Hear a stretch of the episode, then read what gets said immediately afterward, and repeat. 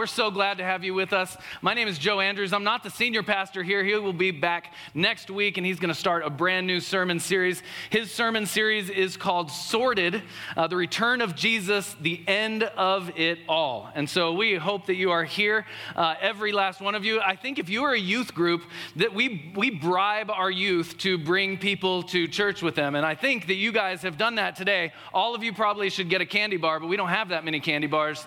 Uh, so we're just going to be excited that you're all here today uh, with us. What I hope is that you really just hear from the Lord today. I'm, this is the fourth sermon in a series that I've called The Absurdity of Christ. And if you haven't been here for any of that series, you're probably thinking, why do we have a sermon series called The Absurdity of Christ? So before you get up and you leave, okay, let me explain it to you. I was reading through the Gospels and I just kept realizing that from a human perspective, everything that Jesus was saying and everything that he was doing just seemed so absurd when I'm thinking about it from my own human perspective. And it was. Those things that Jesus was saying, the things that he was doing, no one had ever done before. And so, for anyone to look on that, they would have said, wow, he's saying these absurd things. And so I thought at some point, the, like I had marked so many pages in my Bible with this, I was like, I just need to teach on this sometime. And so you uh, get to be uh, my little guinea pigs for this series. I, I hope that you enjoy it. What I really hope that you get out of today's sermon, but really the whole series, is that it may seem absurd to follow Jesus but it never is. It's never absurd to follow Jesus because of who he is. And all of those absurd things that he said, all of the absurd things that he did, humanly speaking, point to the fact that he is not just an ordinary man. He is God, and he is God in the flesh. He is Jesus Christ, and that is why we've gathered to worship. We've gathered to worship him today. So it didn't start, though, with Jesus. It wasn't him that started doing these absurd things. It, everything really started with his father. Just look at the absurdity of creation, all right? God, we know, created everything. I mean, that thought in and of itself, humanly speaking, is absolutely absurd. God created everything, but it wasn't even only that. He created everything out of nothing. Like if I create something, I need some ingredients. He didn't need any ingredients. He created every single thing out of nothing. Now, if that's not absurd enough, it goes one step further. He created everything out of nothing just by speaking it into existence. That is the God that we are here worshiping today. And all of that sounds so absolutely absurd, but it's God, so it's not so absurd at all. And then he decides to do something else that might seem absurd to us. He created mankind, and then he wanted to have a relationship with mankind. This God who created this entire universe, you know, they say two trillion galaxies now in our known universe, each with a hundred billion stars on average. That's a big God. And He created you and me, and He wants to have a relationship with you and me. That sounds absurd, but it's not because it's God. And He has a plan for every little thing that He does. But it's kind of hard sometimes for you and I to have a relationship with God. And in fact, this has kind of been the, the history of having a relationship with God. It's kind of hard for mankind to do that. Do you know why? It's because of another absurd thing about God it's His invisibility. You can't see God. You have placed your faith in a God who you can't see. And that is a hard thing for us to kind of comprehend. Uh, even the biblical writers, they, they acknowledge this. Moses is talking to God, and he's like, God, I just want to see you. I want to see your face. Show me your glory. And God says, Okay, I'm going to pass by, and you can see my back, but you cannot see my face. For if you see my face, you will surely die. Yikes.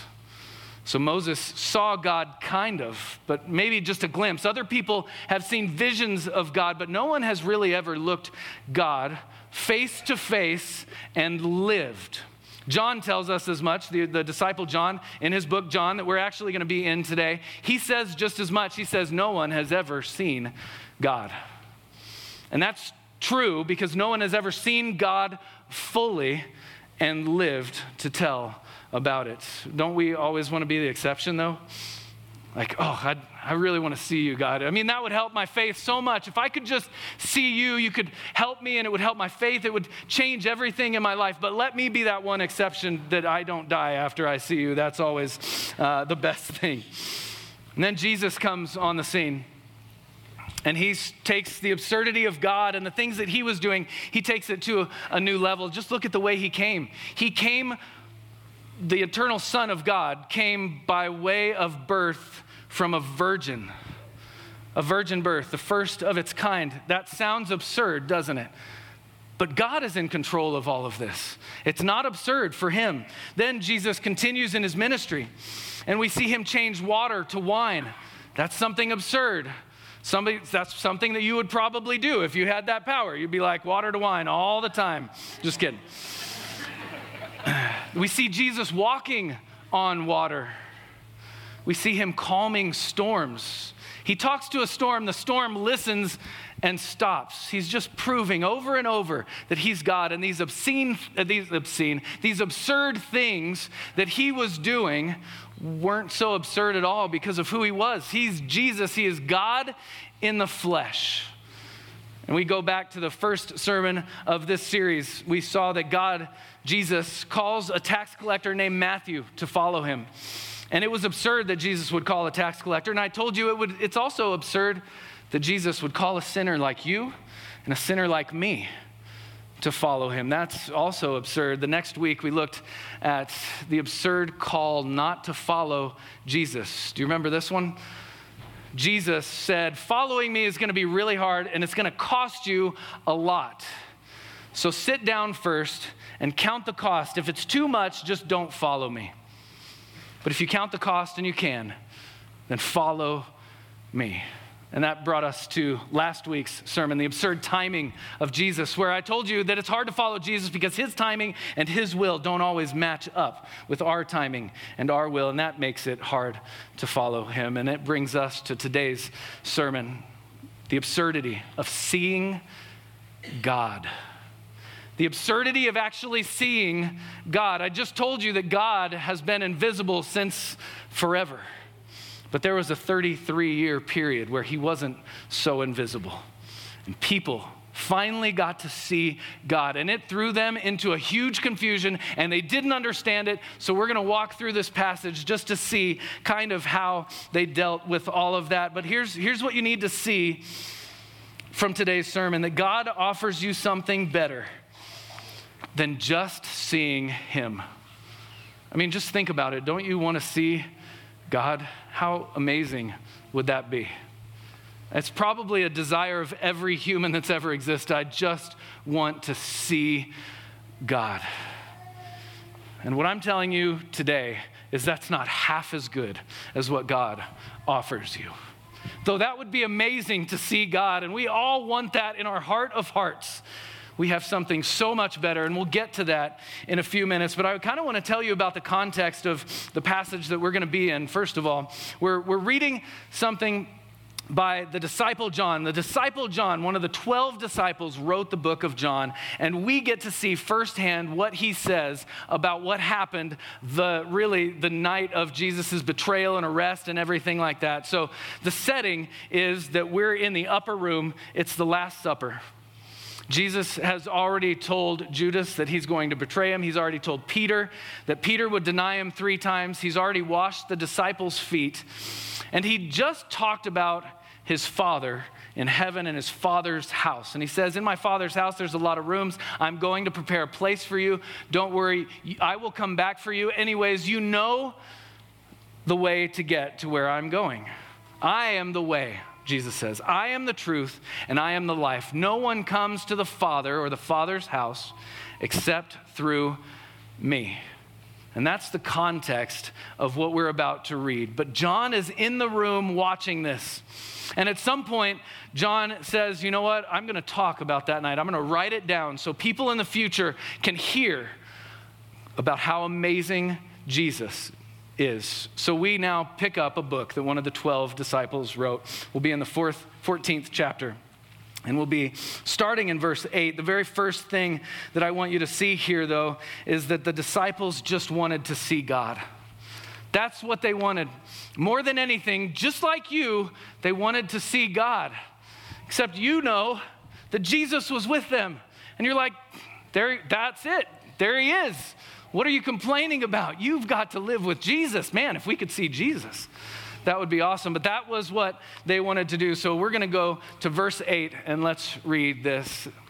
Philip says to Jesus, Lord, show us the Father, and that is enough for us. Now, I don't know if you've ever done any kind of in depth study on Philip, the disciple, but uh, if you have, you'd be the only person because we really know like nothing about Philip. He like did something one time and then he said this one time. I've never felt more like a disciple when I read this passage. I was like, I've done something and I've said something, so that's, that's good. Maybe I'm like one of Jesus' 12 disciples. You know, in the very first sermon in this series, we talked about names, and we talked about the name Matthew and how it meant gift of God.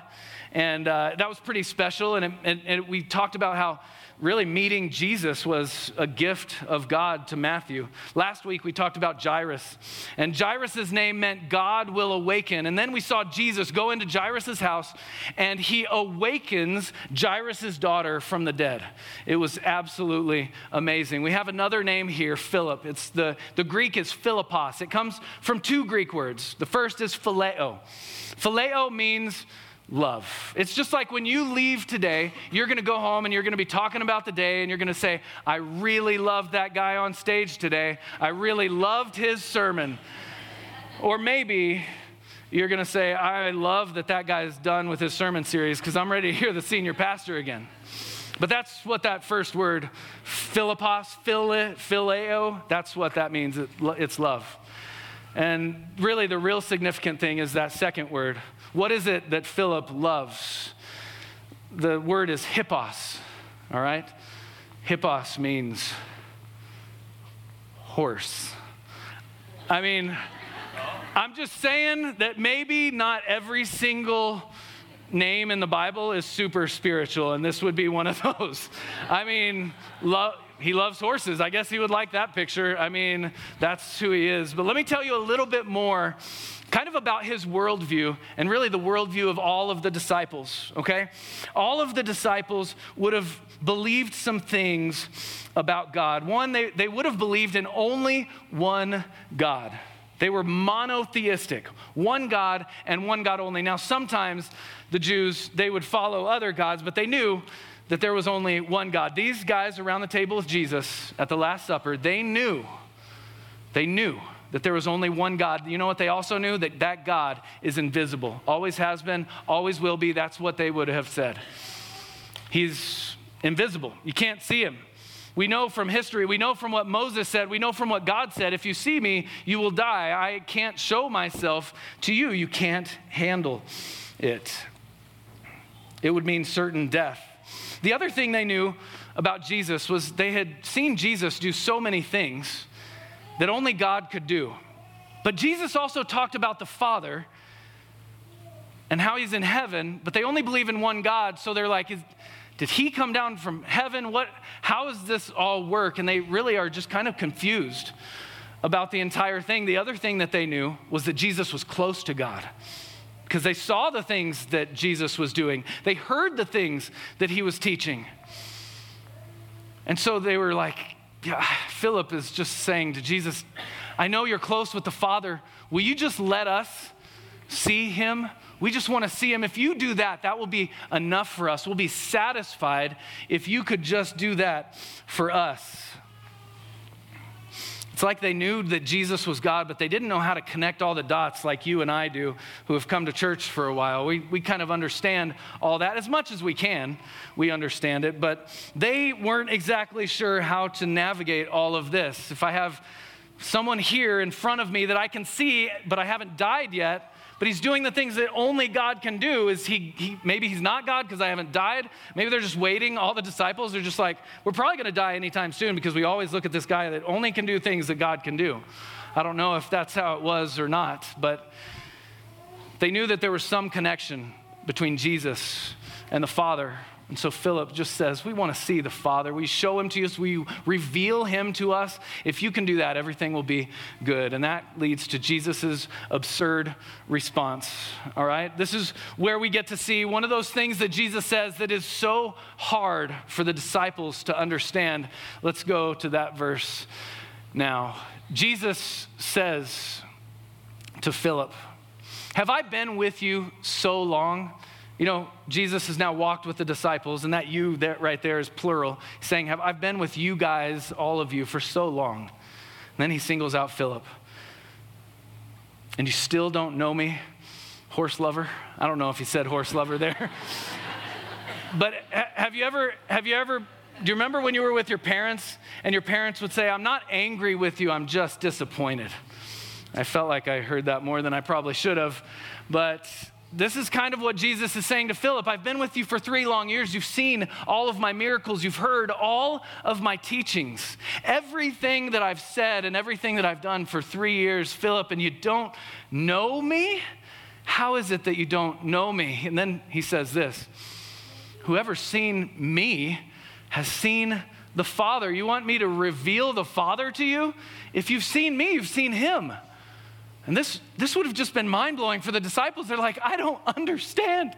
What are you doing to us? All right, so he says, Whoever's seen me has seen the Father. How can you say, Show us the Father, Philip? How can you say that? Then he says, Do you not believe that I am in the Father and the Father is in me? I, I know, Philip, in your mind, you're thinking God is there and he's in heaven. And I, Jesus, I'm here on earth. I know that you're thinking that, Philip, but what you're not understanding me is that he who is there is in me. And me, I who am here, I am in him. We are part of each other. God is a part of me. So when you look at me, I am here to reveal God to the world and every single thing that seemed absurd that God said or that Jesus said or that he did was to reveal the Father to all of mankind. And that's what he's telling Philip here. Philip, you don't understand, but he's in me. If you've seen me, you've seen, you've seen the Father. And if you've seen him, you've seen me. We are one. What he's saying to him is really something that doesn't make sense even with our math. He's saying two equals one. He's saying, Me and the Father, we are the same. We are God. We are God. Now, you and I know that there's a Trinity. We have the Holy Spirit that's part of who God is the Father, the Son, and the Holy Spirit. But pay attention to what Jesus doesn't say right here. What Jesus doesn't say right here is he never says, Philip, I am God the Father. He doesn't say that. You know what else he doesn't say? God the Father is me. And that's true of really the three persons of Jesus of, of, of God. We have the Father who is not the Son, and he's not the Spirit. We have the, the Son who's not the Spirit, and he's not the Father. And then we have the Holy Spirit, and he's not the Son, and he's not God the Father. We have three persons in one God. If we, if we try and take that away from God and say, no, no, no, that, they're not three persons, it's just one God, we go into something called modalism. And modalism says that God takes these different roles. So sometimes he's Jesus and he died on the cross one time. And sometimes he's the Holy Spirit and he fills up those people who follow him. That is not what we're saying about God at all. In fact, if you believe that, you're actually not a Christian. God is three in one. And, and Jesus is trying to help Peter, uh, sorry, Philip, and all the rest of the disciples understand that he and the Father are one. It's two of us, I know, but if you've seen me, you've seen him. He is in me, and I am in him. And Jesus, that's what he does. He reveals the Father to his people. The other thing that I want you to see is that Jesus is just trying to say, Philip, you're saying, Show me the Father. Here's what I'm saying you're looking at him. You're looking at him right now. The one thing that you've always wanted, Philip, to see the Father, you're seeing him right now because you're seeing me, and he is in me, and I am in him. What a beautiful picture of who God is, even though it probably exploded Philip's mind right then. Then we get to Jesus proving it all. So let's look at the proof of it all as we continue in this text. Now remember, John is writing this text so that you will believe that Jesus is the Son of God and so that you will put your faith in him. And so Jesus says, Now, the words that I say to you, I don't speak on my own authority, but the Father who dwells in me does his works. All right, here's, here's what Jesus is saying to Philip. It's kind of what we've been talking about since the beginning the things that Jesus says and the things that Jesus does. Though they seem absurd, humanly speaking, they all pointed to who Jesus was and they all pointed to who God was. Right here, he says, The words, the things that I'm saying to you, the things that I'm doing, it's the Father who dwells in me that does these things. I and the Father are one. So everything that I've said and done is under his authority. That's hard for Philip to take. So Jesus knows that. And so he says this Believe me, Philip, that I am in the Father and the Father is in me. And if that's too hard for you, Philip, let me tell you one last thing. Or else just believe on account of the works that I've done. Look at the works themselves, and they will tell you who I am, and then you can believe the things I say because it's really hard to believe the things I say. Do you remember when Jesus was teaching and they lower a paralytic man right in front of him? And everybody's expecting Jesus to heal the paralytic. And instead of healing the paralytic, he says, Your sins are forgiven. And everybody is like, Why in the world would you have done that? He came to you for physical healing. And only God can forgive sins. So Jesus wants to prove to everybody that he's God and the things that he says he can do. And so that's kind of hanging. And he says, All right, only God could also heal this paralyzed man. So that's what I'm going to do. And he heals the paralyzed man so that people would understand this over here. If he could raise a paralyzed man, which only God could do, maybe he is God. And maybe he can forgive that man's sins as well. That's what he's telling Philip right here. Philip, it's, it's not a big deal. Just if, if my words are too hard for you to understand, just look at the miracles.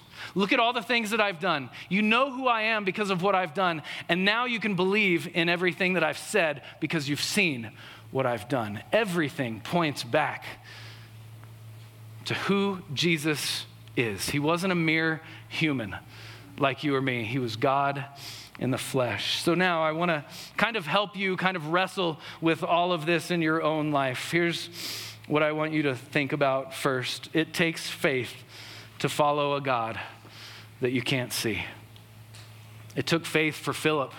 It was so hard for him to follow a God he couldn't see. Even though he had Jesus right there, he's still like, I want to see the Father. That would be just enough for me. I know how badly you want to see God. I think it's an eight with us. It's part of who we are. We would love to see our God, but we can't right now. For 33 years, humanity saw God in Jesus Christ, who revealed him to the world, but now we aren't in that same boat. We're just not. We are in a different place, and it takes faith to follow him. It sounds absurd to follow a God that you can't see, but all of the evidence points to the fact that it's not. All of his creation, the fact that he has a relationship with you, the fact that he works through your prayers, the fact that he sent Jesus, the fact of all of it, it all points to who he was. Even though we can't see God, he offers us something better. Here's what I want you to see. This is in the high priestly prayer. Jesus is just before his death, and he prays to the Father. And this is what he says in verse 23 I'm praying, I'm praying for everybody, all my disciples, and the people who will become my disciples. And here's what he says The glory that you have given me, I have given to them, that they may be one just as we are one. I in them, and you in me, that they may become perfectly one, so that the world may know that you have sent me and you loved them, even as you loved me. Did you catch it? Seeing God would be amazing. But did you hear what Jesus said? He said, I in them, me, Jesus, in my followers. That is so much better than seeing God You don't need to see God on TV at the five o'clock news because you have God in you if you've placed your faith in Him. It's so much better, so much better than seeing God. You have Him living inside of you. When you place your faith in Him, the Holy Spirit comes and resides in you. Ultimately, the absurd things that Jesus said and did show who He truly is. This is what my entire series has been about. All of the things that Jesus said and did that seem absurd to us little humans, but aren't at all. And all of the evidence points us to following Him. And it's not absurd that we do that. So, where are you? Do you have problems with the fact that you have to put your faith in an invisible God? You can join the rest of us. It's hard, it takes faith, honestly. It takes faith. But we also have the disciples' testimony. We have John's testimony. We just read it. He saw God on earth. So we can believe him as well, and that could help us. Or maybe you're just struggling with the complexity of God, that he's three in one, and you don't understand that. Well, I don't understand that fully either, at all. But we do follow a good God. And even though he is complex and he's hard to understand, he is also good and he helps us understand him. I don't know if you're just looking for a church. I don't know if you're looking to give your life to Jesus. I don't know if you're looking to tell other people about the absurdity of Jesus. And it may seem absurd to follow him, but it never is. Whatever you need to do, you can respond. Our pastors will be up here. You can talk to them if you need prayer, if you need anything. There's probably going to be a woman up here as well. If you're a woman, you'd like to pray with a woman, you can do that. Whatever God is leading you to do, though, please do. Let's go to the Lord in prayer. Dear God, we thank you for your word. We thank you for John, who documented the things that he saw you do. It's amazing that we are holding in our hands a book that one of the 12 disciples wrote.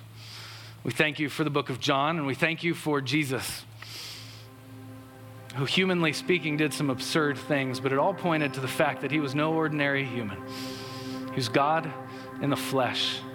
Would you help us follow him, even though we can't see him right now? Even though it may seem absurd sometimes, would you bless us with faith, God, and would you help us make a difference in this world and tell them about Jesus who did some absurd things? In Jesus' name, amen.